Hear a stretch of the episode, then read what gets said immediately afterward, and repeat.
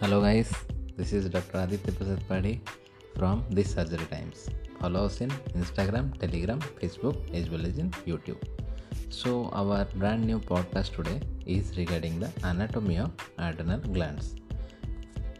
Gradually we will assemble all the podcast with chapter wise so that it will be easier to find out and for future references. So let's start with our today's topic adrenal gland anatomy. So there are two adrenal glands over the two kidneys. So otherwise called as suprarenal glands. So location is at the level of 11th or 12th ribs.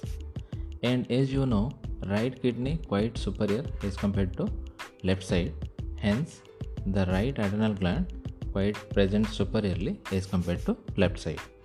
And adrenal gland is enclosed by the Gerota's fascia, whereas it is separated from the upper pole of the kidney by a thin layer of connective tissue.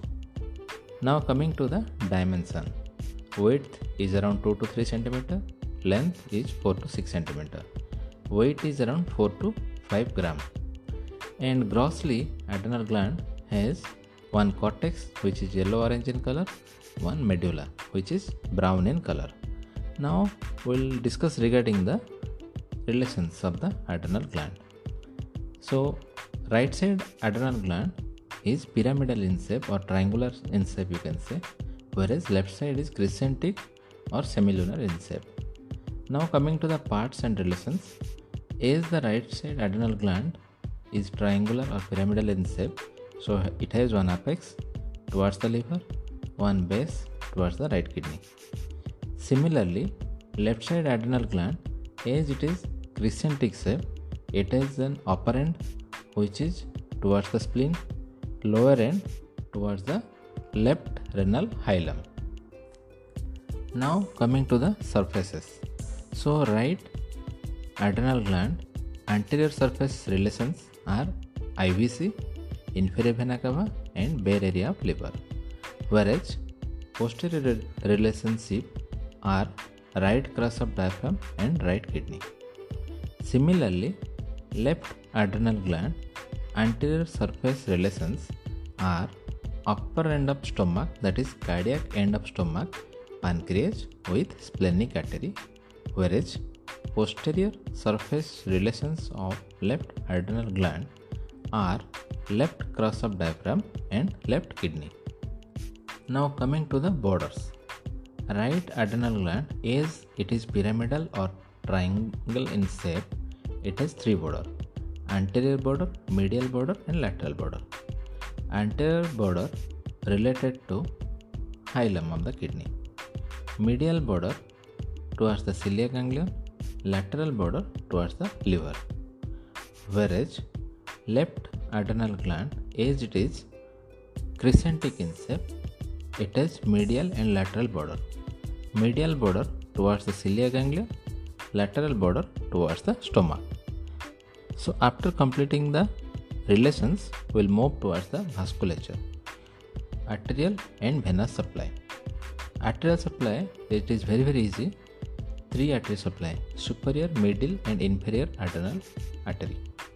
Superior adrenal artery comes superiorly from the inferior phrenic artery Middle adrenal artery is a direct branch from the aorta. Inferior adrenal artery is a branch of renal artery. So this is same for both left and right side adrenal gland. Each of the arteries branches into 10 to 50 smaller arteries then penetrate into the adrenal capsule to form subcapsular plexus. Now medulla of the adrenal has peculiarity of dual supply like arterial blood from the medullary arterioles venous blood from cortical sinusoidal capillaries. That's why due to dual blood supply if we are doing a partial adrenalectomy also the rest half of the adrenal can survive because of this. Medulla has important feature of production of catecholamines. This is also important point you should know. Now coming to the venous drainage. So left adrenal vein drain into left renal vein whereas right adrenal vein drains directly to the IVC. So one practical concept is while doing adrenalectomy or nephrectomy or any approach to the kidney or adrenal surgeries, especially in the right side, we should see the adrenal vein properly it is just behind the IVC. So we may not know and if any cautery or knife anything we are touching over there it will bleed severely. So in the laparoscopy view you can see the right adrenal artery with a very clear picture which is coming just behind the IVC.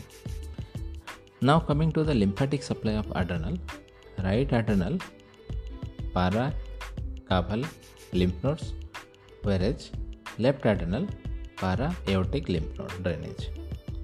Coming to the nerve supply. Preganglionic sympathetic fibers from T11 to L2 level transverse through the adrenal cortex to reach to the medulla and these can help in release of catecholamines. Splanchnic ganglia with the postganglionic fibers supply the cortex. Parasympathetic innervation to the cortex and medulla not well defined. Okay, so these are the brief anatomy with important points you should remember. Each line are important. So stay tuned for our next podcast. Repeat it repeatedly. Share with your friends and stay tuned. Thank you. Bye.